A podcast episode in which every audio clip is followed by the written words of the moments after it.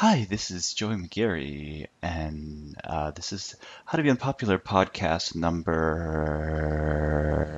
170. 170 live from Camp. Well, not live particularly because this is recorded and it's going to be played later, but live from Kamloops, British Columbia, Canada. Yes, and I'm Todd McInerney, also here from Kamloops, British Columbia, Canada.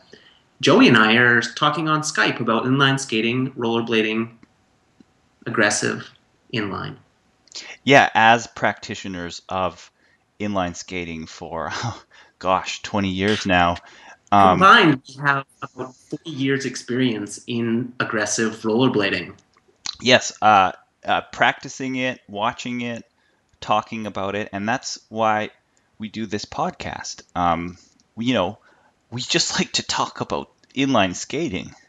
Yeah, I mean, it's a fun activity. It can be Um, done in groups. Um, it It can be done in groups. You can go out with your friends. Yeah. It can really be done anywhere you have a cement surface. yeah, and uh, there's no limits to it. No, Um, you can go as fast as you want, as slow as you want. You can play hockey. You can slide down a rail. you go, oh, really? You can go backwards. and it it's uh it it's great for toning the hips and thighs. Um, oh yeah. You know, you can you can get exercise while having fun, and I mean, it doesn't get any better than that. I mean, No, it doesn't. that's why I've been hooked on it for so long. I mean, fun and exercise, and uh, I gotta admit, it's a little challenging sometimes too. It is. Yeah. Um, Some people at home might be thinking, "This just sounds too good to be true. How could something be fun and and good exercise?" Sorry, I broke character. Um, uh, yeah. Um, I wanted to keep going with that, but now we can't. I was saying, I don't understand. what do you mean? Um, I was just talking about rollerblading. Uh, Is there a problem? Things got a little awkward there for a second. uh, yeah, I just I I want to. Yeah, let's do this later or something? no, let's uh. Well, I I don't no, I'm I can do it now if you want. We we can do this. Talk Okay. about skating still. Do you want? Uh, Yeah. we- do we need to- I thought. I Uh, thought- should I? Uh, should we restart? Like re-record the intro? Cause I, I like, was it okay? Did did uh, did that sound okay? Or Yeah, I thought it was. I thought it was fine, um, but it sounds like there's a there was a problem. It sounds like you didn't really like what we were talking about, or I mean, no, we can start I, over. no, I I like skating and I like talking about skating. I Okay, cool. so let's let's keep going. Sweet. Um, uh, uh, What was the, what was the fir- the very first time that people inline skated and and filmed it and made videos? Um, the first time I s- oh the first time I saw it or the first Yeah. time Just the first time, like it was done. inline skating that video uh hockey players Right. using it as a cross training tool and they were called street skates. There was a video from the 1970s that I found. The found. seventies.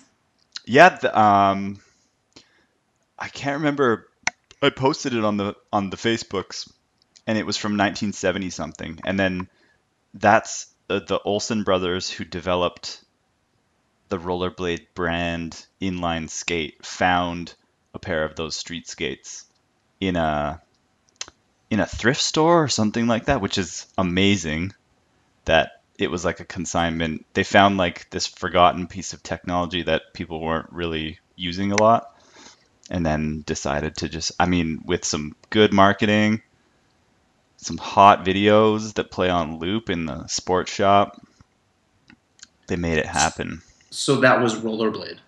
Yeah, they were called, and like I said, they were called street skates first, which would have just been so nice. Okay, wait, but the Olson brothers saw a pair of inline skates in a Yeah, thrift if you- store. If you look up the history, yeah, they found a pair of these street skates used for dryland hockey, like off ice training, Yeah. and thought that it, it was a really good idea. And So uh, were these skates produced by like a hockey skate manufacturer? that's a really good question that I haven't actually looked into. Um, like, where did these come from? These skates. It's a great question, and I don't think did they cover that in Barely Dead? I don't think so. I can't remember if they did. But did you ever see that invention that they tried to make called Sky Bike or something? Like they've tried Skybike? they've tried to do something stupid like that. They've tried to do other inventions since rollerblade and and rollerblades were just just something special. That Stuck. is it in that psychotic rant where Arlo talks about like the idea was too good and that he was surprised that nobody had thought of it before? Is that in that article? Um, again, I'm, I'm not sure. Okay. Um, but the yeah, the first there would have been hockey players, but then it, it was a full-on revolution slash fad because every sports star would have been playing that Greg Stump produced video, which is fucking crazy. Did did I tell you like all of the connections to Greg Stump? so he's the guy who produced the rollerblade video, right? Like that original with AJ Jackson and all the dancing and it's wild and crazy, you know? Yeah. That like original 90s rollerblade stuff that everybody remembers to this day and that still gets shared online. He he made, you know, the most famous ski film of all time, like the Hoax 2 of ski movies called uh, Blizzard of Aahhh's and Yeah. it, it that was like the movie where where people would see that in a shitty town and and go I'm moving to a ski resort and I'm going to be a ski bum. That's going to be my life, just based off of that one video. Um, and then Greg Stump did all the marketing stuff for Rollerblade. Greg Stump also taught Adam Mackay Smith how to edit, who edited Euphoria Emporium, um, and then uh, Evan Stone, who made Hoax 2, was heavily influenced by Greg Stump. Specifically, he said a film called P-Tex Lies and Duct Tape, in terms of like how he shot a lot of um, slow, like you know, slow motion film, like in the in Hoax two and Hoax three. That's like Yeah. they would shoot uh, B-roll slow motion film, and it was like a very effective way. Greg Stump would do that too. So. Uh, in three really bizarre ways. Like all of my editing influences go back to that one dude, pretty much. Because I was really influenced by Hoax 2 um, and Euphoria Emporium. And then those rollerblade videos, obviously, I would have seen those too, but I wouldn't have known. I didn't find out that he made those because he was such a fucking talented uh, filmmaker, and I don't I don't like to use that word very often because it sounds stupid, especially when people call themselves a filmmaker. But he was actually really good at filming and editing, so that was like part of the reason it it helped the explosion. Like whatever marketing dollars they paid to get like one of the greatest uh, ski filmmakers ever who ended up influencing so many other sport videos. He was the guy who like had the vision to market rollerblades, right? Obviously, it would have been the company as well, but I think that's something that's not discussed as much. That's it was really big for skating, and I don't think it's cheesy at all. The you're talking about the original rollerblading Yeah, promo videos. I think there's a lot there that's sincerely awesome. Well, here's the thing: is that you're right in like the sincerity, the lack of of insecurity and self consciousness. the way they were like just jamming on their skates. It was like skate dancing. There was at that time there was no there was no stereotype or there was no ill feelings towards this sport. It was like fresh. They were putting these skates on and they were just like, holy shit, these things are awesome. There's wheels on my feet and I can just jam down the street. And they were like genuinely expressing their excitement on the skates. Yeah. Without any any kind of posiness or like mockery or or like any feelings of being lame. They were just purely pure joy and pure excitement about the skates. Which people get threatened by intensely these days. Yeah. It's getting a Isn't little bit funny? People, when people are that free, and and this theme was explored in um, in Easy Rider. You know, when people are really free, it really pisses off certain people. Oh yeah. Really triggers anger. Go go to like a outdoor concert in Kamloops and there's you know those like 5 to 10 people who are dancing freely um in the front and then there's just a shitload of people in lawn chairs and you know for sure that they're judging the people dancing thinking that they're drunk or on drugs or whatever when secretly they just not everybody but peop some people do wish that they could just not care and do it and a lot of interesting I think, people I think everyone does wish that. Not everyone would admit it, or not everyone would even realize it, but I think deep down inside, everyone wants to have that kind of freedom. and that's why we love alcohol too Yeah, alcohol is alcohol is really hot right because it it makes you believe that you're that you're free. Uh, like you can do dumber shit and not think about it. You know the lack of inhibitions. But if Yeah. you can tap into that when you're not drunk so much more powerful. You get Oh, a good charge out of it too. Yeah. um, and a lot of people that are really good because you know you, you always hear that like uh, the not caring what people think blah blah blah. You know I think Yeah. everybody cares. A lot of, a large percentage of people care what other people think. Of Then the- course. and then because people it's tied to our survival. People care about survival so they care about you, you have to care about what people think because we depend on people to survive. But uh AJ was it AJ Jackson in that when he's talking about like pow, just invert it. You know? Just have a blast He was genuinely that person. And though all the best people, that guy definitely did not care what anyone thought. And uh, there's a lot of awesome people. and and you know well maybe he maybe he did care what people thought but i i just think he 100% believed that there was nothing wrong with what he was doing that he believed that what he was doing was incredible Yeah. And what do you think that there's what went wrong? You know? um just I guess it made a lot of money really I don't- quickly.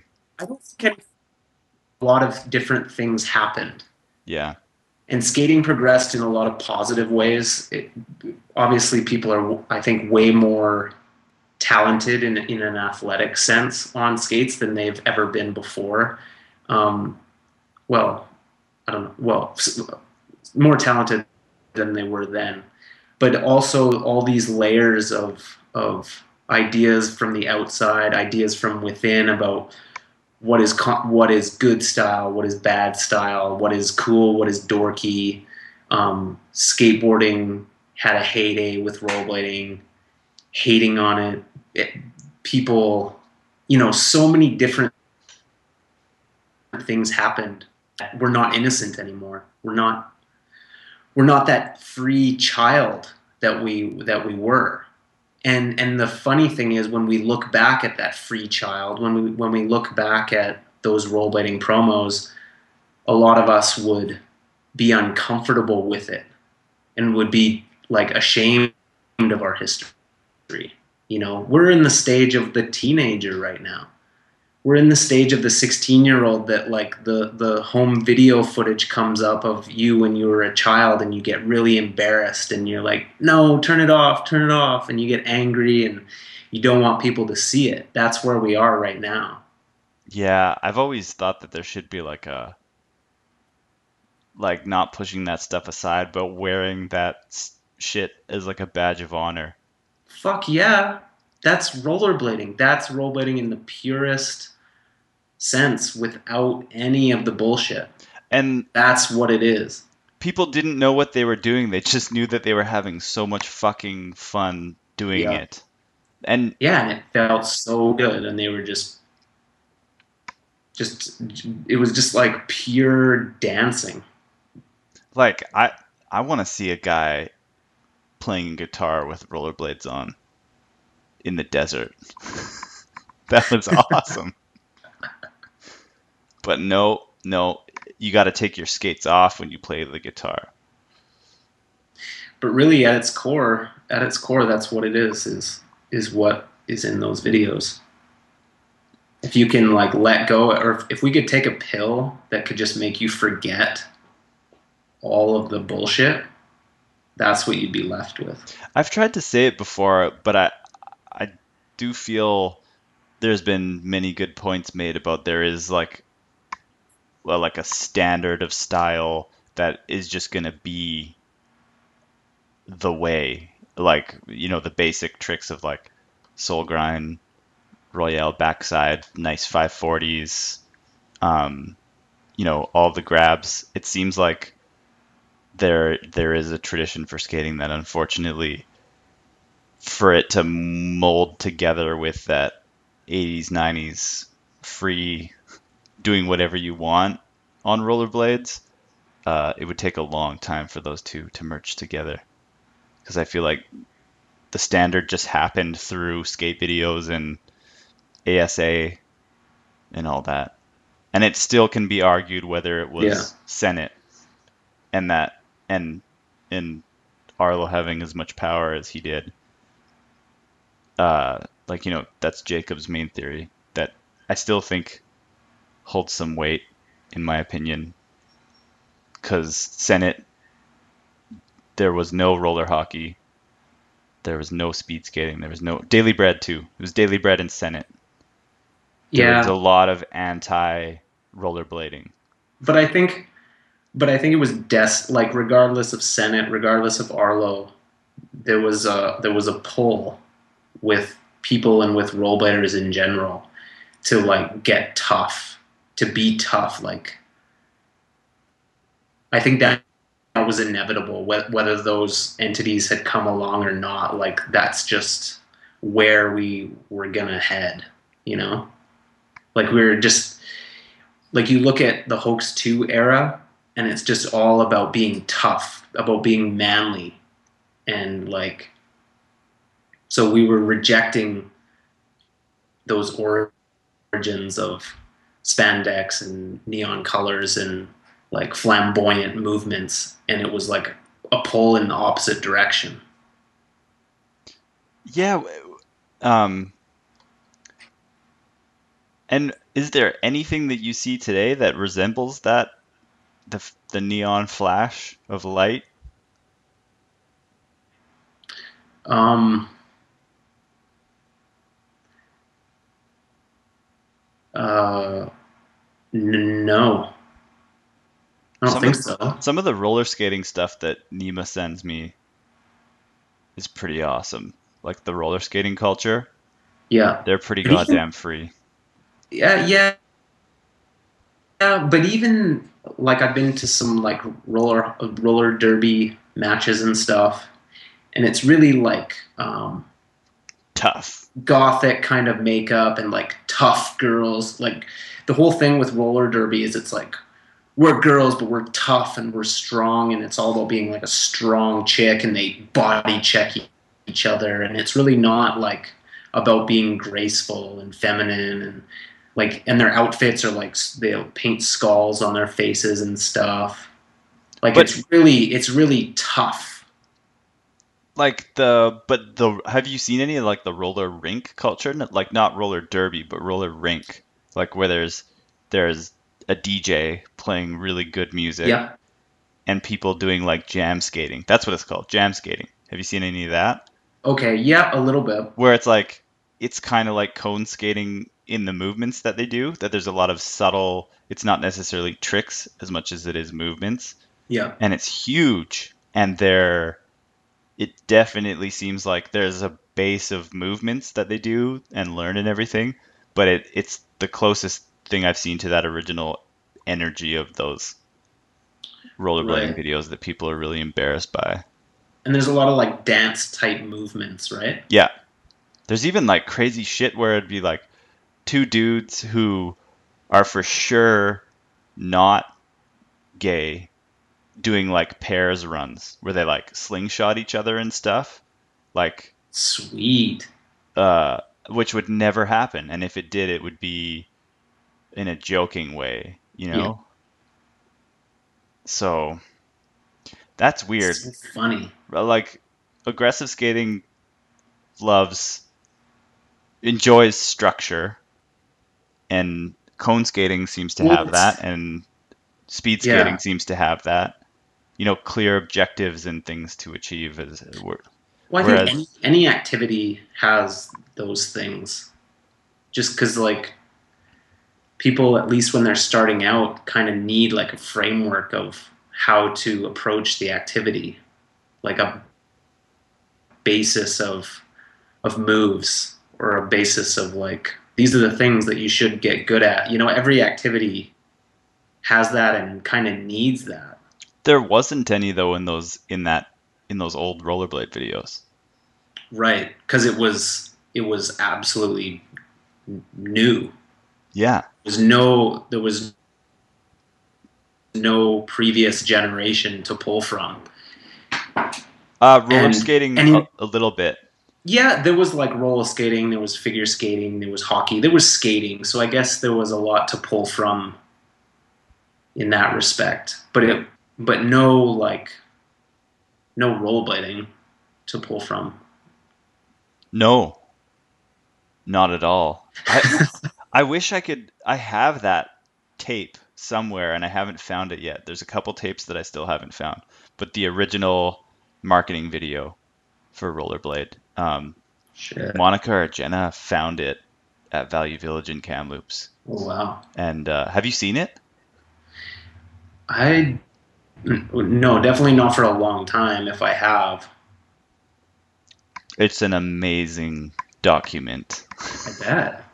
That should be on the internet. Yeah, I'm hoping that I can find it and put it up. I have the case, but it's cool to know that, uh, you know, wherever that came from in Kamloops, it could have been like a copy, a copy of a sports shops, you know, and then I ended up getting it.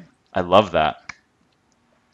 I hope I can put it up because I think it's a valuable document for people to discuss and see, and I think it Oh, should be shared a lot. Yeah. Because you can find little bits and pieces of it online, but I haven't found the whole thing. Um, and it loops too, because you know it's supposed to be just in the shop playing all the time. And, you know, VHS tape, you wouldn't rewind the tape, so it just plays over and over and over again. Yeah. There was a review of one of them uh, by Drew Backrack in that new digital issue of one, and he said uh, people always remember the cheesiest parts of skate videos um, and it was a really it was a fairly negative review of I think it was negative. I don't know, you'll have to read it. But it was interesting that that the review was on that video. I thought that was cool. Um, and I thought that was a really good point. Like people remember the cheesiest parts. Yeah. And cheesy parts are good for me. What is yeah, cheesy. What is cheesy? Uh, cheesy would be like, yeah, like the guy playing a guitar with a mullet with a cut off sleeve shirt tucked into like those like dad jeans and he's got rollerblades on and he's like playing a guitar in the desert. It's just guess- such a memorable image, but it's so cheesy by today's standards. But I don't Yeah. think I think definition. Like if you think about the definition of cheesy, yeah, here, you- let me look be it up. like- would it be like a dork having a lot of fun, or something that's No, here I'll dorky? because I use that word quite a bit. Uh, cheap, unpleasant, Cheesy. Or blatantly inauthentic. Which I could see that for sure because it does have that marketing vibe to it sometimes, but it's still the energy that people were putting into their performances was incredible. Um, corny, cornball. Cornball. I say corny too. But I think there's shit that's done in skating today that is cornier than some of the stuff that they were doing in that. I think it's it's pretty corny to try really hard not to be corny. Yeah, that's hard though. That's like the lamest thing that you can do is to try really hard not to be corny or cheesy. I yeah, and I really appreciate people who uh, wouldn't even know if they were being. Uh, yeah, that whole fucking and I hate using the word hipster, but like that the cynical, uh, not even having excited emotions thing Yeah. that wrecked so much. That idea of cool, you know, oh, quote unquote, horrible. like just fucking. It ruins lives. uh, wearing your sunglasses and smoking a cigarette and just fucking not being into anything really and just making just like making little comments about everything not even being open to just simple things um, Like think about Nardwuar.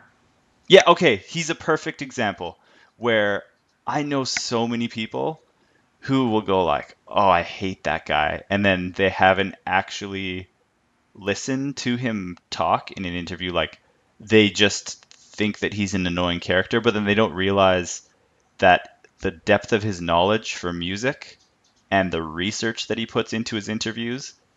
Uh, yeah, that's a really good example of someone who could be called cheesy or corny, but he just he's he is that same energy that's in like a 90s rollerblading video. And he Yeah. he doesn't care. He's like There's not a lot of those out there. he's the antithesis of of of like the hipster. Like a like compare someone for some hip magazine doing an interview to Nardwuar. It's completely opposite. I I asked him once to be on the podcast, but Shit. it was a long That would shot. be incredible. Yeah. He it would just end up he would just end up talking, I think, quite a bit. That would be great. But yeah, he's a good example of I I remember Vancouver bothered me so much about that. Like uh so many young people that uh are just draining.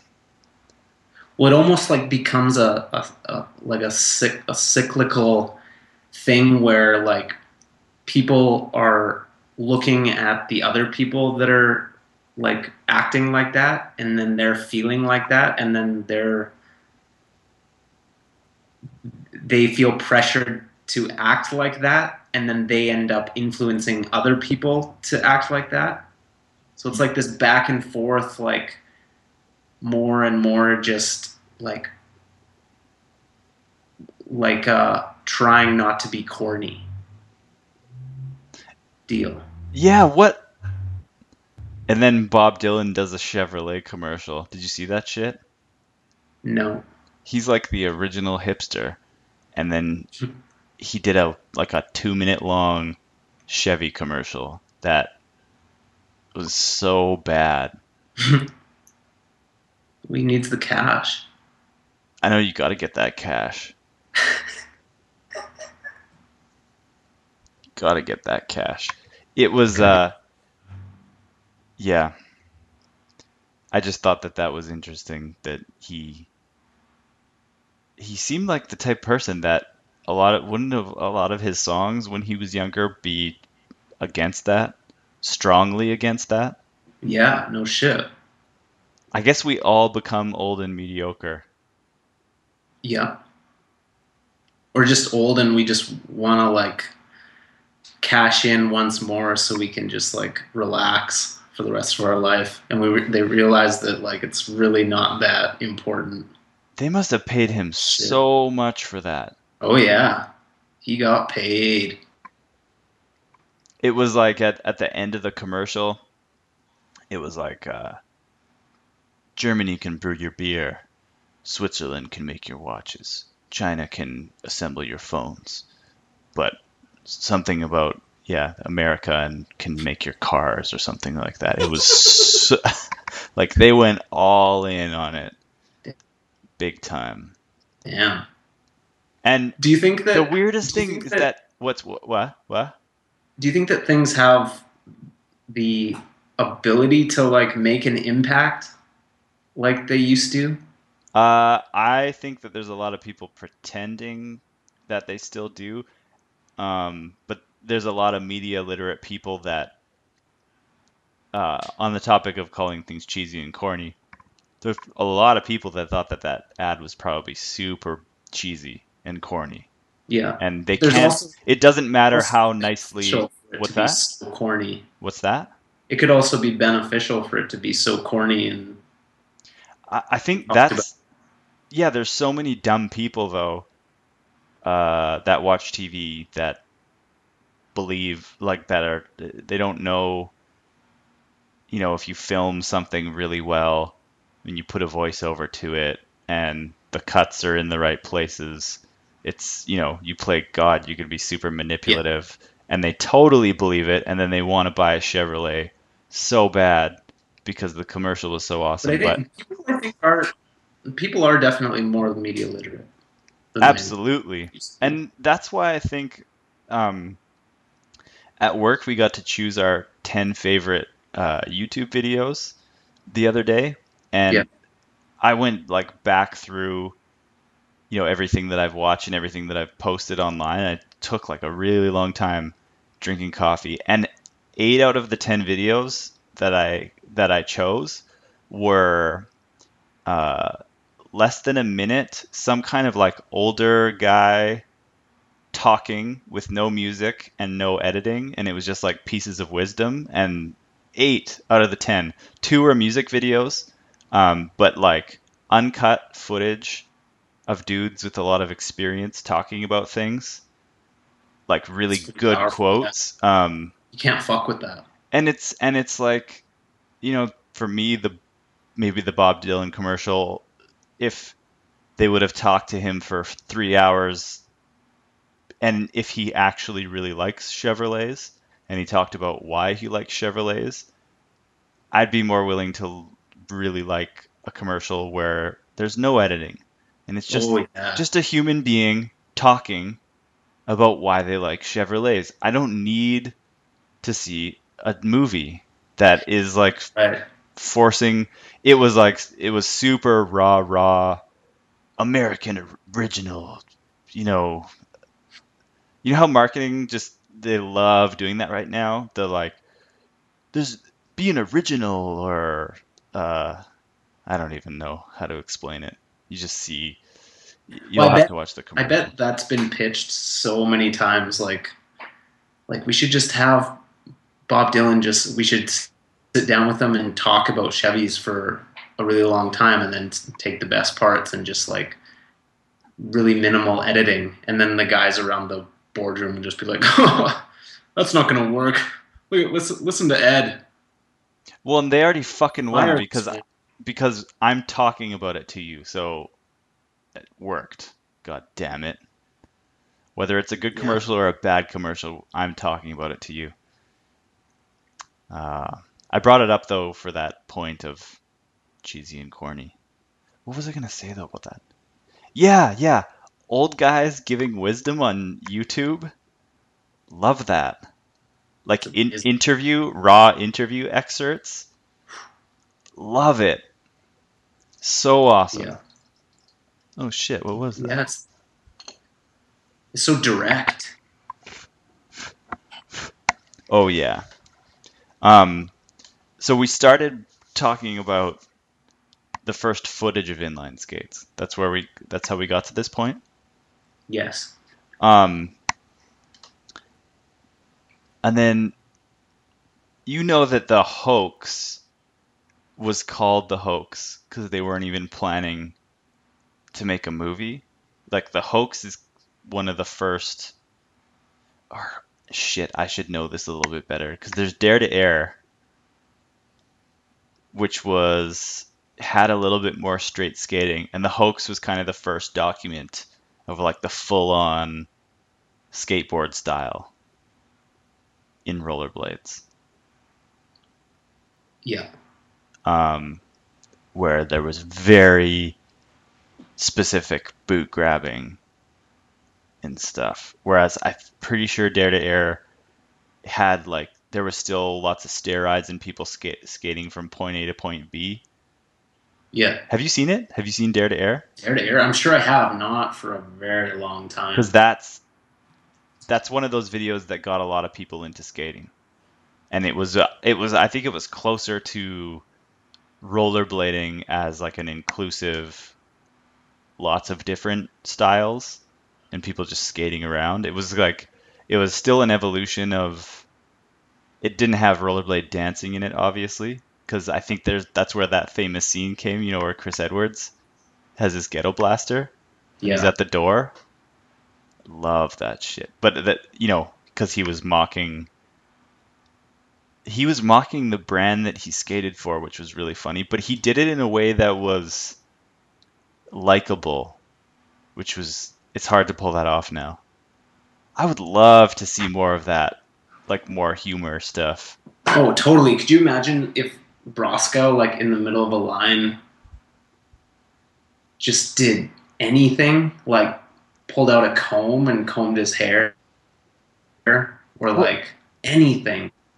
Yeah, did you watch that Shane McConkey documentary yet? No, I still haven't seen it. because his like that that sled boy character that he created that just mocked the entire ski industry it was like so smart for him to do that and rollerblading needs one of those so bad but Yeah. i think people there i don't know i posted it i don't think rollerblading has a very good sense of humor at least aggressive No. skating doesn't No, it doesn't. and attempts at humor don't go over very well because of that uh, that I don't, that thing. I don't, what is that thing where it's like people aren't giving it their all and letting go? It's it's a it's an arrogance. It's a like it's too strong of a vision. It's too strong of an identity that people aren't willing to let go of it and just fuck around. Like people are so like they know the answer. Everyone in we know what the best tricks are and we know what we are and blah blah blah. Like we don't know what we are and we don't know what the hell we're doing. We have to like forget it all and just fuck around. Experiment freely. But that's easier said than done because as soon as people start trying to do that they ha- they haven't shed the the layers of of perception that they already have about what they're doing because that's really difficult to do. So they start trying to be funny or mocking but it, it just doesn't work because they're still they're still caught up in the cult That's where I think there just is standards though, and they'll always be that way. In that uh, the experimental side or the humor side or whatever will always be just such a minuscule thing. But it's so funny because you look at that uh, the Gou Miyagi section yeah that became you know it was posted on the Thrasher account and that became one of their most viewed things ever for like people outside of skateboarding sharing skateboarding because it was someone being very creative and unique, and it was something that people hadn't seen before. But a lot of skateboarders said, like, you know, that's not skateboarding. you know, he didn't even do a kickflip. He didn't even ollie. And then I imagine yeah, I like, imagine a future Skateboarders but that's that's rollerblading too. There's there are standards. first position to judge rollerblading I just think that our brains are so they're so fucked up. They're not fresh. I I feel like we are moving into a time where something like that section or that style of, of skating, because you see it in the other sports right now. Uh, you see like skiing versions of it or that snowboarding one that I posted. You know, people crave seeing like a really weird vision or someone being a little bit more free, but the standards are just so ingrained is you know in all those things that I can't see I can't see you know something like Casey Moe. I think that's just how it's going to be and obviously the tricks are going to change a little bit, you know, like maybe how I joked about soyales. Nobody really did soyales, but there were soyales in that video. You know, like there'll be a rotation of tricks that get highlighted year after year, but I just I can't see like Volo 10 being incredibly different from Volo 5. I just feel like the standards are just so uh, there and specific. Like I, you know, I think that, yeah, I just think that uh, aggressive skating or whatever you want to call it is very defined, whether we like it or not. Right. And uh, yeah, my point so. my my point Yeah, is at that this point, it pretty much is. It is what it is always going to be. yeah, and I can't see that changing. I can't see that evolving into like all of a sudden, like all of a sudden, every major s- skater that we know releases a Dustin Latimer in words style section. Like it would never fucking happen. That uh, that video that someone posted on Vine of him doing the double peyote 900, Yeah. And then Rob G was like, "Holy shit! I never realized that was a 900." And I made that joke. Uh, I can't even remember what I said, but it was the version of like nobody realized that rollerblading was too afraid to be influenced by it. Because has anybody done that trick since then?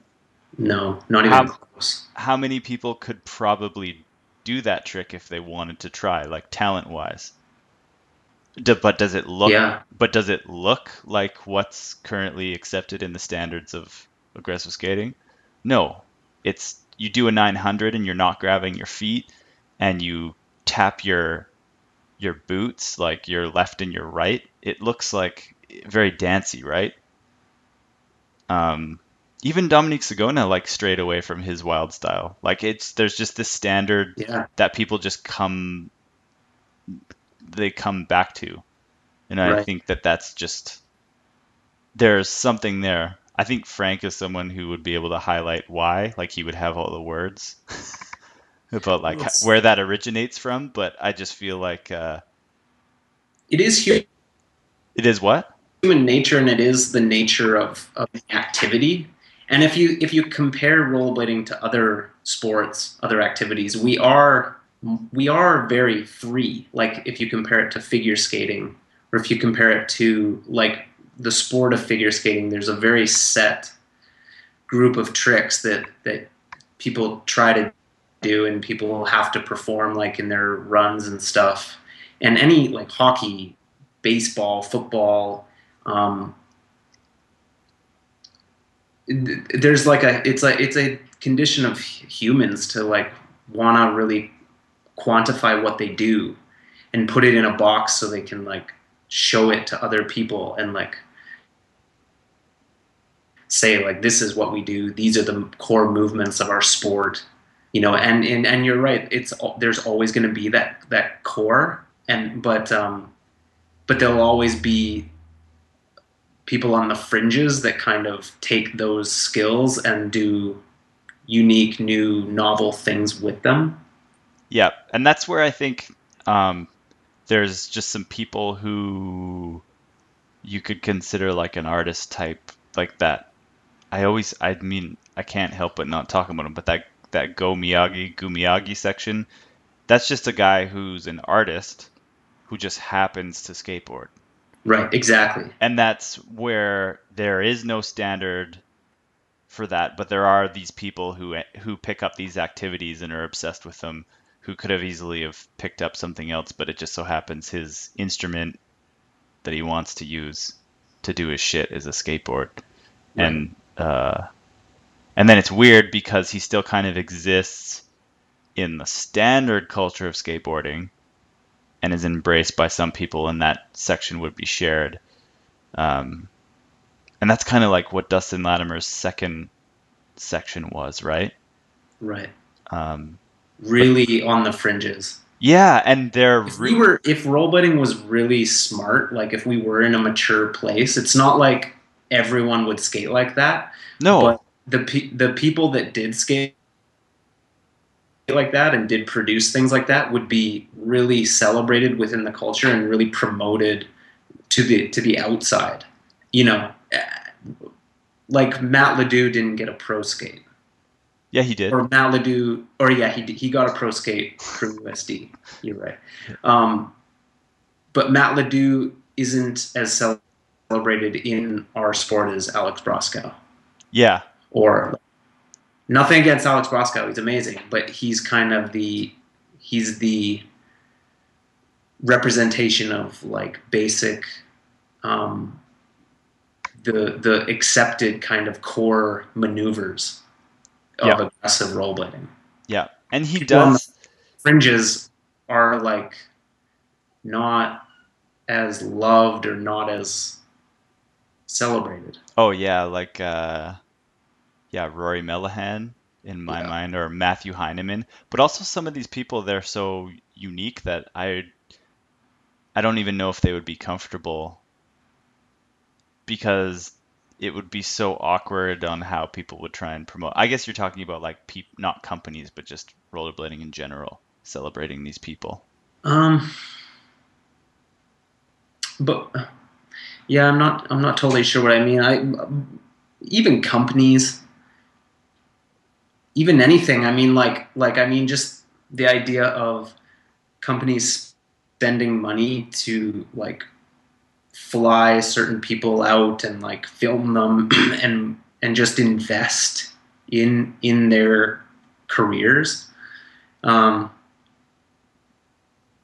there should why not invest in the people that are like pushing skating in these other directions? Because it's the broken when when there's like so why have my point why have 10 people pushing it in one direction? Why not have 10 people all pushing it in opposite directions. Yeah. I mean, I've thought about that so much. Well, it just would never work. It, because it just doesn't fit in with the model of like a sport or an activity. It's just too, it's like, how do you bring 10 of those people to a session and skate with kids? Like, how do you get them to agree on a certain spot or like do a demo like no, it's you wouldn't. easier when everyone kind of is really good at the same thing. I always like it. I always imagine it as like a you know like a record label that I really like. There's kind of like a curator that runs the label, and and and finds shit that he or she really likes, and then puts everything under that label. And then there's people who buy records without even knowing. Uh, if it's going to be good or not, but they trust the person that right that chose they trust that label. Yeah, they trust the label. They'll buy everything from that label because they're like kind of like a tastemaker. Yeah. For music or some for or for a style of music, and I've always thought about that with um. There you could see like maybe in the future collectives or something like that. I don't know where you could go to one place and it would have all of I don't know. And I can see that's like I can see that's what Julio does with Follow. Like he's definitely a tastemaker. He has a very specific taste for skating and who he picks to put on the team, right? Yeah. Because that's why you know, the, uh, other people may have put Matt Ledoux on the team and wanted to highlight his skating, but it just it doesn't fit with Follow. I don't know. Yeah. And I've said before, like I've named my like if I got to pick a team, if I was a skate company, um, trying to think. Roy Melihan and uh, oh wait no I need to I need to refer to it but yeah you know like people like Matthew Heineman there's people who aren't they're still they still do tricks on skates but it seems like they're not limited to what skating can be Right. and that's They're why Latimer was so awesome too they're more taking skating and personalizing it. Yeah, uh, Jacob. I think he talked about it on the podcast. I can't remember, but I never really realized how fucking monumental it was until he pointed this out. That Latimer just put a tiny little plank of wood at the bottom of a huge set of stairs and just gapped into it. That trick is so crazy. And then took that same plank and jumped onto a rail like 90 degree off of a roof at that same spot. You don't really see that very much. You know, like there's people who are it's not that hard to take a board and gap a huge set of stairs and perfectly land in the board, but it's not. It's needs someone else needs to do it in a video, you know? Does that make any sense? It's, it's it's weird that it seems so easy to Be original on skates. things to do on skates, but it's rare, and it's like more rare than ever. Yeah, it is. That's why I'm saying it feels like it's settling into a standard. Also, so a, a big part of that is also more park skating. Yeah, that's huge. skate street as much, so the the the odds of there being like interesting opportunities on street are, are less. And just um, nobody really. There's all these torches ready to be passed, and um, like there there may only ever be one Pat Lennon or Carlos Pianowski or Dustin Latimer or Josh Petty. It could just be that there was like a golden age of skating, you know, and now there's definitely still people that that could be highlighted and discussed that are impressive, but there were so many awesome different visions for skating Yeah, uh, in the last or in like the first 20 years of skating. And now it just seems like Casey Moe is kind of like uh, a very good document about, especially for a lot of us who are older now. That's a really good, solid document of kind of like what aggressive skating is to a lot of us, you know? Just doing like stylish grinds on things. Um, where like oh man, like what's gonna happen? uh, Where, where is skating gonna go? Um, I think There is a big pull, or at least like a growing interest in like power blading. yeah, Um, but like, I think that kind of comes from this. People are slowly starting to just like think about other technologies and other possibilities, which Well- is a good thing. and I think uh, again this, I think this was a I can't remember who made this point. Could have been Frank or Jason Marshall. I'm not sure.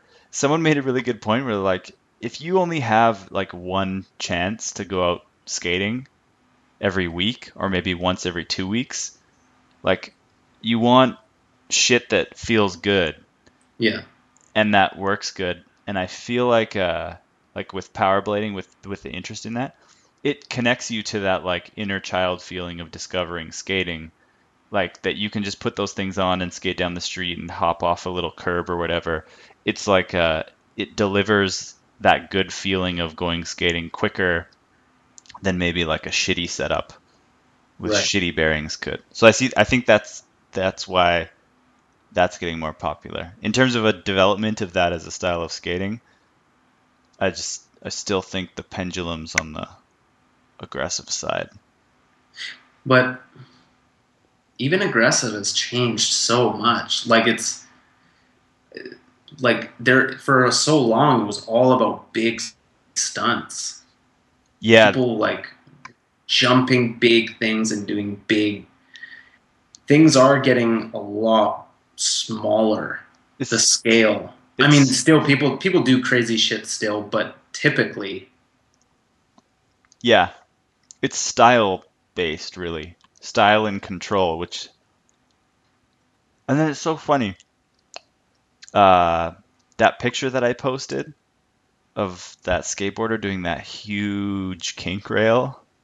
yeah. I love I love posting that because you read those dumb arguments on YouTube and people try and say, "Oh, you can grind so far in rollerblades and jump the biggest gaps," and it's it's just such a stupid it's just such a stupid argument.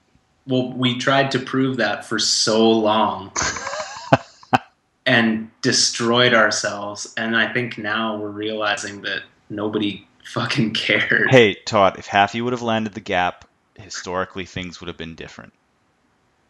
like, you know, do you realize how many huge, huge, insane tricks have been done on rollerblades and nobody fucking cares? That's why that video title was so good. Yeah. No, and it's nobody does care. No. Nobody cares. No, nobody cares. Uh, no. Nobody does care. People cared uh, about the Richie edit for a day or two, Yeah. and then we all moved on to a new video sensation. Yeah. I think That's do like do people care about anything no, no, no, no. Uh, There's that. I love that. Uh, that or oh Hugh something or other. Hugh McLeod, I think he's he does really cool like uh, just really fucking simple doodles that are super honest. And there's this one of a sign, like you know when you come into a town and there's a sign on the road. It says, uh, "Welcome to Nobody Cares, population six billion." and he's really good at highlighting you know if you're if you like if you want to do creative work and uh you know write a book or make an album he's really good at highlighting like nobody fucking cares like don't even spend time telling people about it. Just do the work and have a day job and just make shit and don't expect anything from it. He's really good at highlighting that which i think still it seems like a lot of people don't get that. There's a lot of people who think that they deserve something for their work. Th- their right. the skating that they like do you realize how shitty some of our videos would be if we were if we were making them for the sake of um of like um how do you even say this for the sake of like getting I don't even know how to explain it, but you know how you see those skiing and snowboarding videos and they're like this is our life, this is what we do. even though like 90% of the time I'm a very normal person. Like the you know when they do like the skier or the snowboarder they have like the bandana on their face and they like lift up their ski or snowboard and that and it's like to a hip hop song. And there's like the slow motion of them walking up the stairs. They're trying to pretend that they don't go to family dinners and are really fucking awkward and that if they talked about taking skiing or snowboarding really seriously in like a hip hop voice to a family dinner that a large percentage of the people at the dinner like the awkwardness i don't know i don't even know the tangent that i'm going on but that we're all just a bunch of dorks right. uh, that Yeah, like if we made videos that tried to make us look really cool and make to, to, make skating look really cool. Well, just be pretty dishonest. But and but nobody cares. And a lot of things get made with people thinking that people do care. Well, yeah, some people might care. for a little bit. Uh, For especially lately, if they do care, they're not going to care for very long. no, in the in the '90s, if you made a video that was pretty good, people would care for like five or six years. Yeah. Care. Yeah, And now, if you make something that's really good, people, if you make something that's really good, people might care for a week. If it's really good. and you can maybe return to it after that, but there's so much other shit coming out to care about for a day or a Yeah. week. Okay, like what's the last thing uh not skating re- related like not KC Mobile. What's the last thing that you've like watched a few times that's been made more recently? Um, I've been hooked on those Dana White vlogs. Those uh, the one that you posted was awesome. So good. Um, and it's close to what I was saying. Like, I'm really into just raw stuff. The Yeah. editing, the editing, It's the way to go. the way that that was cut together, it wasn't trying to do anything.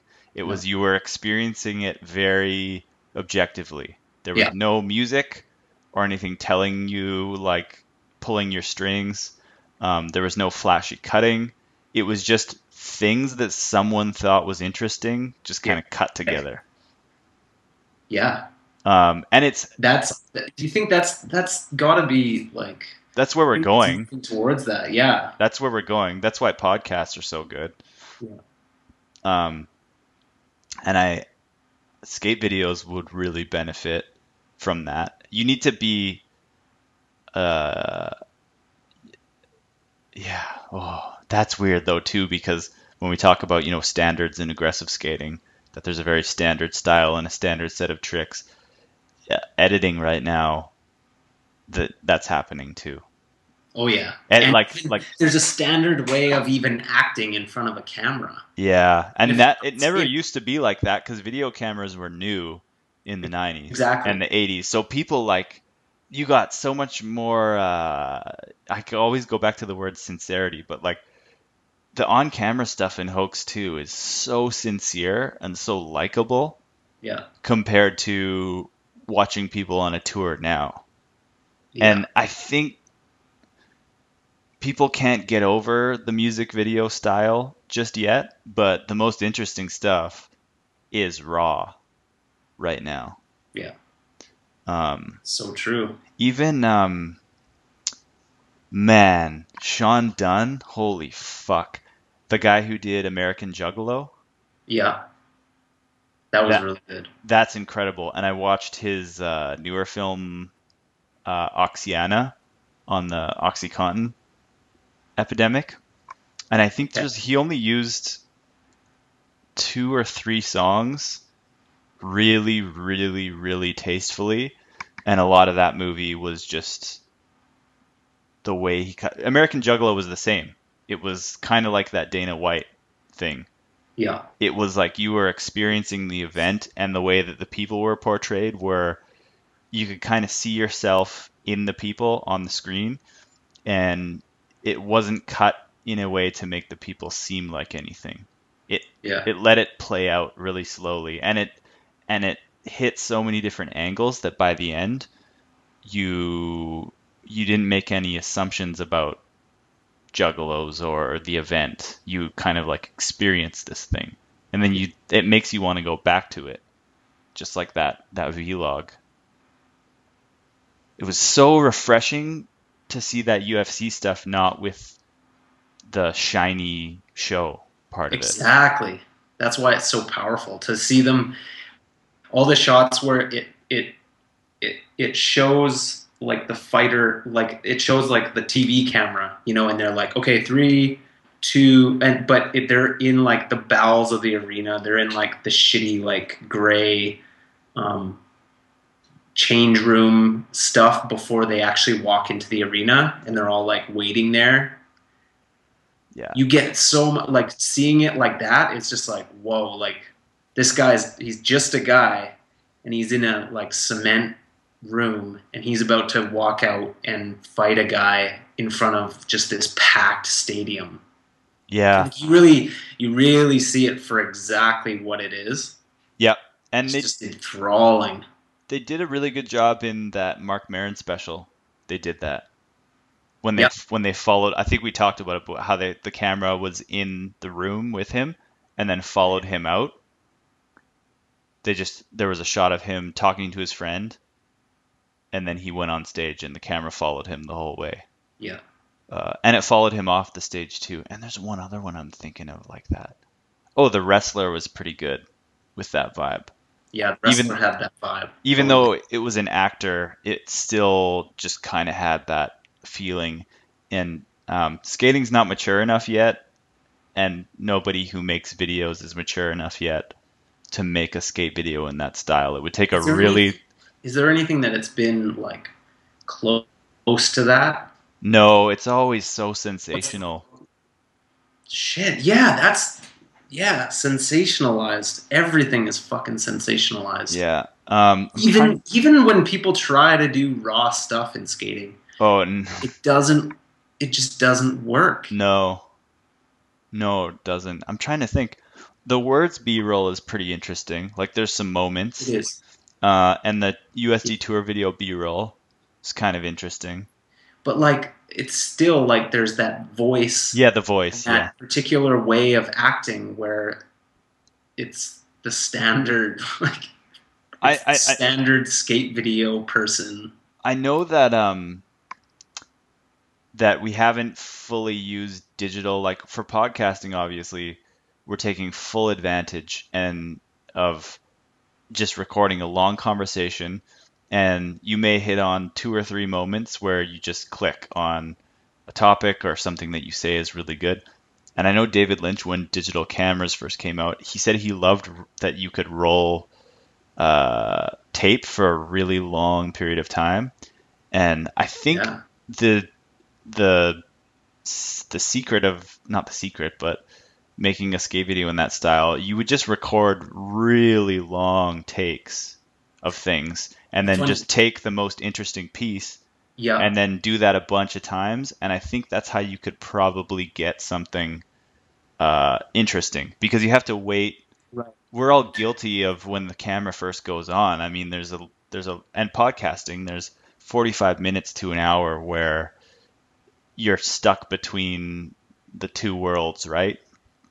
Before you get through the magic door and forget that the camera's there, or or that we forget that we're on a podcast being recorded.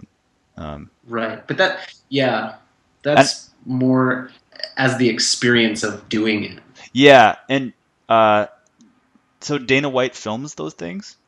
i think Or- he's got someone that films them It- but quickly i need to i i just thought of the answer to my question Oh, okay, yeah, when I asked what was the closest thing to to those Dana White um, vlogs or that raw kind of, and it was such a good thing that came out in rollerblading, and it was that uh, it was the bitter cold when they had like the live feed from bitter cold, and you got to see like all the people warming up on the course Oh, yeah. that was incredible and that was probably the most entertaining rollerblading shit I've, I've seen you know such a long time just watching all the pros like just skating around the course missing tricks landing simple tricks it was so interesting to watch like certain people like show up Yeah. like we need more of that Well, and that was the same reason why those Chris Haffey blade edits were so popular too, because you got to see people yeah mixing yeah shit. are good too. Yeah. Um, and we're, I mean, everybody's afraid to to be unedited and to have mistakes and flaws out there. But I think the internet's so great for sharing that stuff. yeah I love that. I love that Vine has kind of taken that idea of doing something stupid for the camera and kind of sectioned it off now. If that Totally. makes any sense. How I said that like you know we would do silly things for the camera in the old videos. It that's it was pretty much just Vine, but the vines were just in the video. And Yeah. now you can just do Perfect. something ridiculous and just do the idea and not think about it anymore. It's not like I love that it's so short. It's Yeah. like yeah, it takes that and it's like okay, you do a vine out of it. Yeah, and then I mean, for myself, I would always get mixed up thinking like I loved filming dumb things, right? Yeah. And they made their way into the video. But now it's nice that there's just an outlet for that. Yeah. Instead of like writing it down and then you're out and it's like, oh, I, d- I want to do this silly thing, but it might have nothing to do with the skating or Right. what you're trying to do when you're out skating. And now I'm much more into if silly things happen, they should just happen while you're skating, if that makes any sense. Right. Like, no, I don't know. It's fun once in a while to film specifically dumb things, but I think they just naturally happen. And that's the better version instead of trying to make anything happen. Totally. Uh, that Zen filmmaking thing is so awesome. I ordered that guy's book, that crazy motherfucker who said What is Zen filmmaking? I I posted I posted it. If you just look up Zen filmmaking, he's like got these six tenants. Uh, there's a really famous bad rollerblading B movie called The Rollerblade Seven. Um, Yeah. Where it's like martial arts and rollerblades and stuff. Um, and apparently he calls that a Zen film. That was one of the first ones that he made, and he has no script. Um, the actors don't have lines. Uh, there's no plan. They just film a bunch of stuff and and then he just puts it together. It's like he's pretty much doing like skate videos or wacky mode or something, but in movie form. And I found I thought it was really interesting and it was encouraging too.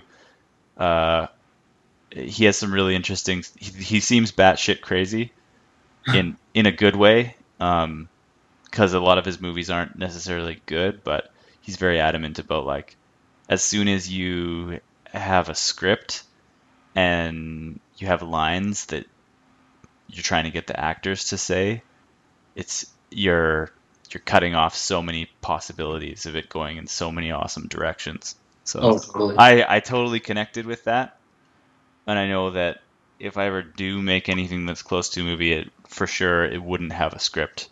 It would more be about like you go to locations that are interesting, or yeah, I don't know. I love it. I love the I love the formula of movie making that's more like I'm still here, where it's like there's a cert there you're something's happening, but you're you're just like living it, and you f- and you film it. Yeah, and uh, Harmony Korine is really good at that. Yeah, Uh, Spring Breakers had that. Uh, Gummo has that. Kids had it. It takes a really, really, really smart person though, because it can be so bad. Possibly, it takes like a whoever's in front of the camera has to not think too much. just has to commit to it. Yeah. Yeah, and that's oh man. I I was way more shocked. I don't know. I I didn't think that like the Philip Seymour Hoffman thing would hit me hard, but I like I felt that like shock in Yeah, my too. stomach when I heard it. He was like someone who I thought I would get to watch him in at least you know 10 or 20 more amazing movies in Yeah. like into my old age, you know? Someone that cuz he never put out bullshit. Yeah, it's upsetting that he was just so good, and you'll never get to see a, another new performance of him. But we're lucky the movies that he did make. Um Totally. and I think about like with Heath Ledger and and him, Chris Farley, people who are so talented. They just they're on the edge all the time. Yeah. And I guess it's hard to it's hard to be really normal and sober and bring it. Like I mean, Philip Seymour Hoffman in The Master, I can't imagine being a sober, clean living person and to be able to do that role in that No. movie. I mean, it's po- it's probably possible, but a lot of the good shit in the 60s and 70s people were on the edge. Yeah. People always talk about like even Quentin Tarantino, they question his sanity sometimes when he's on set. You have to be a crazy person, kind of. Yeah. Like Well, it- it's it's almost painful to be to go that deep, and then you know just to like go to bed and wake up. That's like such a good point. Such a good point. It's it takes a toll to go deep, Yeah, it does. and then the the with the the period after the thing is done that you got so into, and then it's just like bullshit, like interviews and like reviews that you read that might be negative. and Yeah. just snaps you back into reality like jesus that all that shit would take such a toll on on your health Oh, that yeah, that life. It would be so bizarre. Cause you get to see crazy shit that people give to the cameras. And then they just have to have a normal life outside of it. yeah Man.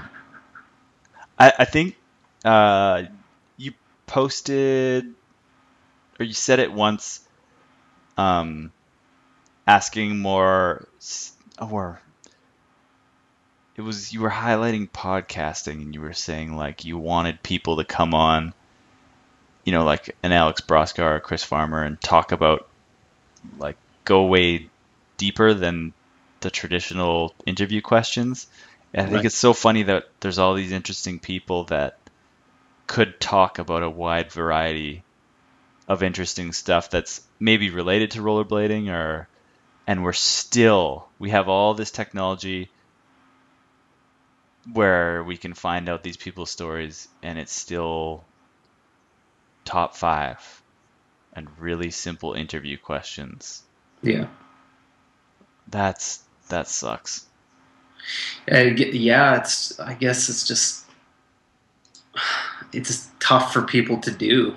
We have not rollerbladers are not comedians.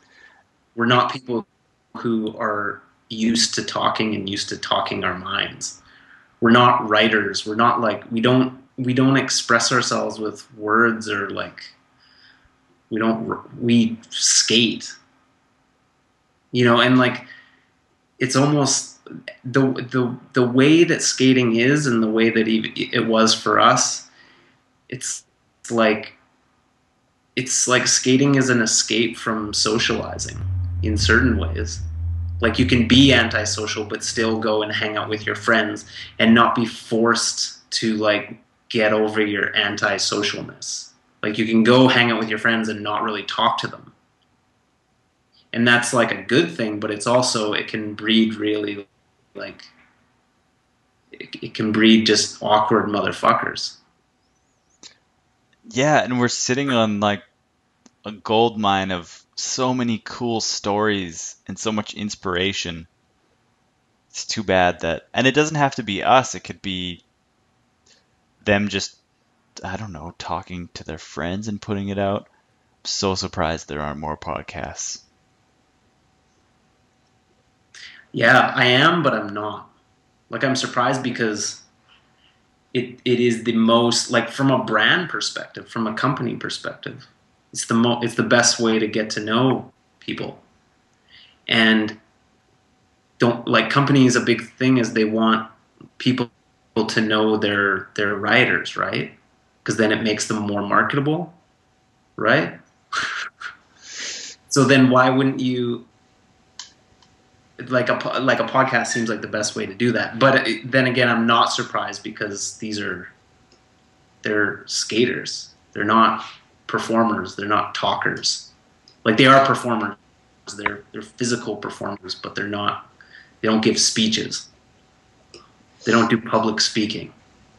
They should. Everybody should. yeah, should. they should, but like they don't. Most of them don't. Like as a culture, we're just not that person. As a collective, we're not those people. But like, but at the same time, you think of hanging out with a bunch of bladers and the conversations and shit that go down. And it's like there's so many charismatic dudes. Yep. So yeah, what the fuck am I saying? Like I love hearing how people got into skating. You could Yeah. seriously simple just things. start every podcast with that question, and I You bet it would just go for the whole time. You wouldn't need any more material. There would be so many things that you could talk about just based off of that one question. Totally.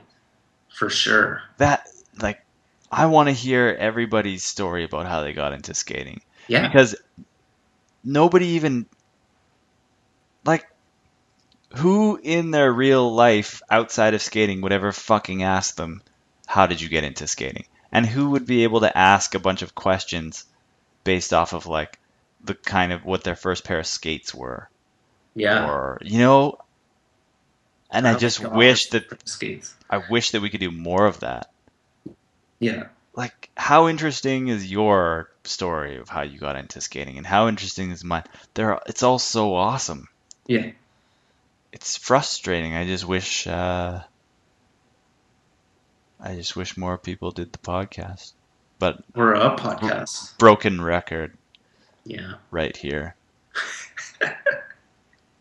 us talking about the same shit that we usually talk about Yeah. we're running out of things We're, we'll never think, run out do you think things there'll be a movement in skate media where it goes towards more raw, realistic kind of uh, content, like videos? no Because I mean, come on, people people are getting cynical and sick and tired of like edits, aren't they?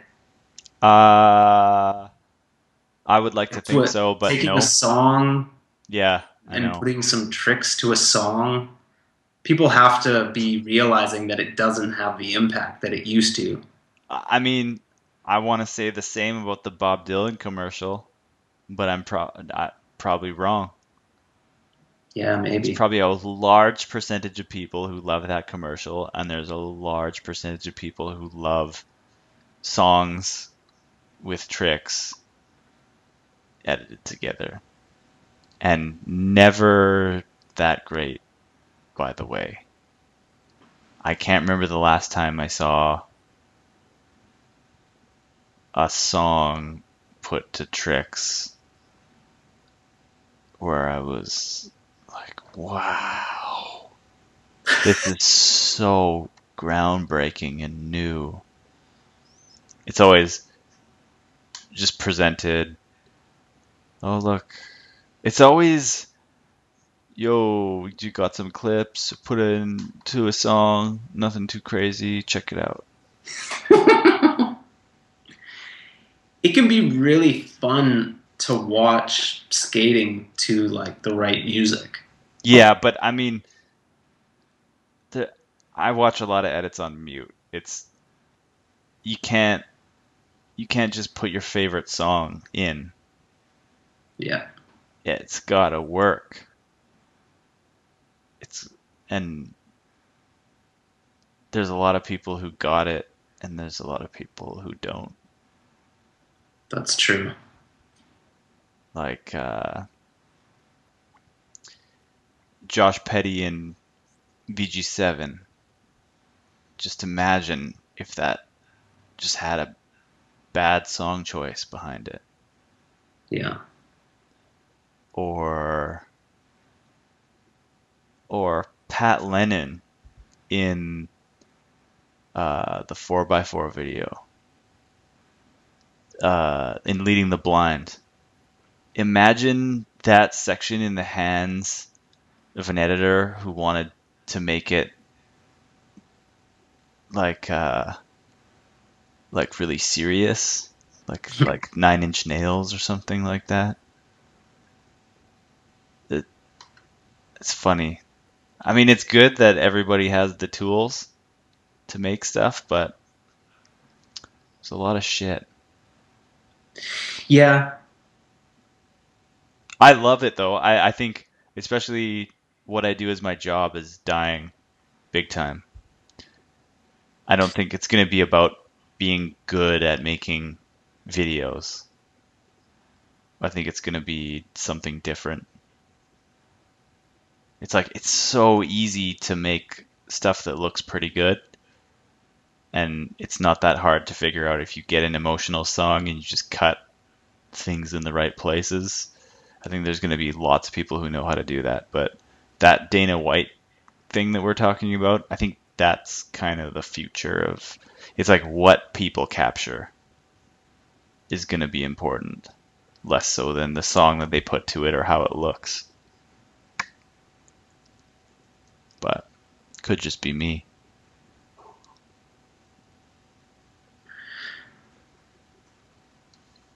life, life ha- happens. Life happens. Life happens, and um, it's hard to let life happen. To let it happen?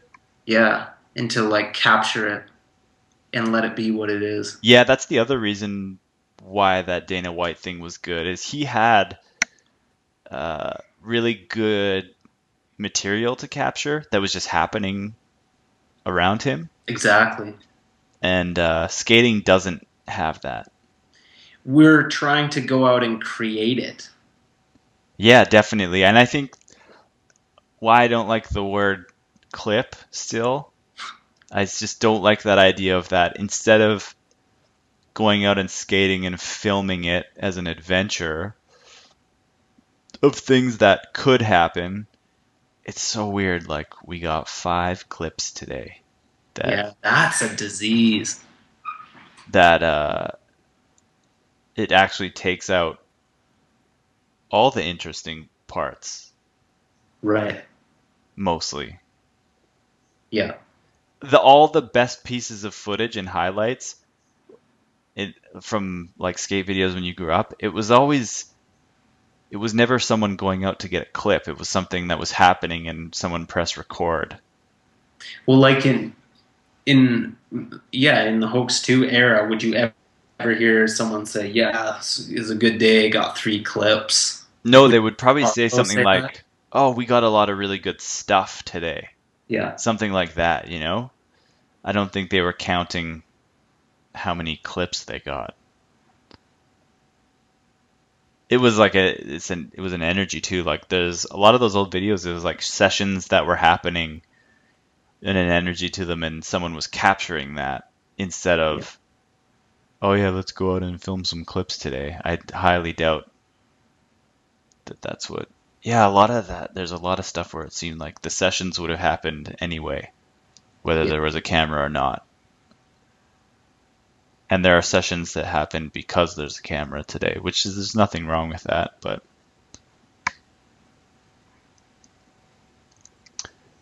It's funny cameras and and life like trying to make something but trying to not make n- trying to not uh, make it feel like you're making something. yeah that's why i'd say to- like the first 45 minutes to an hour sometimes it just you're just filming shit sometimes Or you think it's shit. That too, yeah, definitely that. But there's times though, like even for work, where you're you're at like an event or something, and you're filming for four hours, and you you're just not connected, and you're not in flow, and you're you you filmed thousands of times before, but you're just not doing a good job, and then it's like you go back to edit the stuff and then it's like the last five or ten minutes that you were there filming you just got all of your best shots because you spent Yeah. three hours and 50 minutes getting you just weren't doing a good job. And then that happens like they say like for painting and that's for everything. You have to like actually sit with it for a while and just go through the motions until something interesting happens. Right. Yeah. So that's a big one too. And you can feel that a lot in edits where it's like uh you can tell when someone's like full on killing it and the camera's on and you can tell when it's like, "Oh, we should film something here." Yeah, we should get something just for the sake of getting something, which is fine, but that's that's when it's I guess the editor's job to ask themselves, "Is this authentic?" Right. But like often, yeah. But oftentimes, you it's impossible to judge things when they're happening. Yeah, filming and editing are are so unrelated. It's ridiculous. Well, that's why it's bad. Like some of the cameras that people use, where it it um, where it saves saves it as clips. Like you know, it's not like one tape. Yeah. Where it'll save it like, and you can see it like this. It's like clips. It's like one, two, three, four, five chunks, and people will actually delete them while they're out skating. That's when people started calling it clips too, is when digital happened. Because if you filmed a tape of Yeah. footage, you wouldn't say clips. You would say like capturing footage or capturing tapes. Yeah. So that was a change in technology that I think was Exactly. for, for the worse. But but like I said, people will get better at even though it's digital, they'll, get better at using it. Because I love that idea of uh, you're not you don't have to buy tapes. So if you're on a road trip and you have like a microphone or something, you can you can record you know two hours of conversation, um, and you don't have to buy tape or anything, and you can use like 20 interesting seconds or 10 in- interesting seconds between two sections or something like that. I love that idea. I, I would love if people start to do that more. You know, there's like edits that you see where you can tell someone films a lot, and I think that's still really important. Totally. Like if you filmed just a lot of shit that you think is interesting and then you don't necessarily think of it as getting like good footage of skating. You just stuff that you think is interesting and then you make a 5 minute edit from like 6 months of filming stuff. It would be super interesting. Yeah. Sean C's videos have that feeling. Yeah. Where, and that's one of the awesome things about skating is that you're you have a camera and you're just out, Yeah, you're out on a little adventure. out in places that people don't normally go, Yeah. I think that's like out in the streets. skate videos hooked me so bad for that. Yeah. just the locations, like the places that we've seen all around the United States growing up watching skate videos. Yeah, like random people in weird places. Yeah, I think Casey Mo uh, was like one of my favorite things about it. Yeah. Like the feel of the video, um, and Imagine Blade Bladeshine had it too. Is it makes, and I think you tweeted it or something like this, like a dirty playground. yeah. like just these shitty areas that you would no person would ever hang out in. It Uh, makes being it, it, it gets you excited to go hang out in those places. yeah, I you know there is something to be said about even when you don't have your skates on that sense of exploration and sitting in a weird spot like at night, sitting on yeah in a shitty place. Love that. Yeah. love that. And if like if it's a movie, it's just not the same. And that's where I think when I say Gummo captures a little bit of that. That was like one of those movies where it felt like a skate video with no skating. Totally. The way that it was put together Yeah. took it takes you to places where you wouldn't normally go. And and old school videos are better for it because it they highlighted a lot of the people around the areas and I I still think that's missing and me personally I'm still bad at that because it's so hard to uh, putting a camera in someone's face wasn't uh, wasn't offensive at all. It was like a novelty thing in the 90s and and now you don't get as good of reactions from people, you know. No. But I would love to see more of that. People are afraid now. Oh yeah, we all are. Yeah. We're all very afraid. I have to pee. Yeah, Um, as do I. I think should this be it? Yeah, that can be it. Yeah. It was a good tone. Yep. Um It's an interesting one. I get to skate tomorrow. Nice. You're going to Vancouver? Yeah. Sweet. Yeah. I'm hoping I get to skate. It's supposed to be nice. Yeah, going to Vancouver. Um, and that's, yeah, I'm going to use my inline skates. Hoping to do the seawall. Uh, and I'll talk to you. Well, you'll probably get some nerdy texts in that massive text stream as usual. I'm sure I will. Yeah. So I'll talk to you through that. Cool. Sounds good. Okay. All right. Later. Out.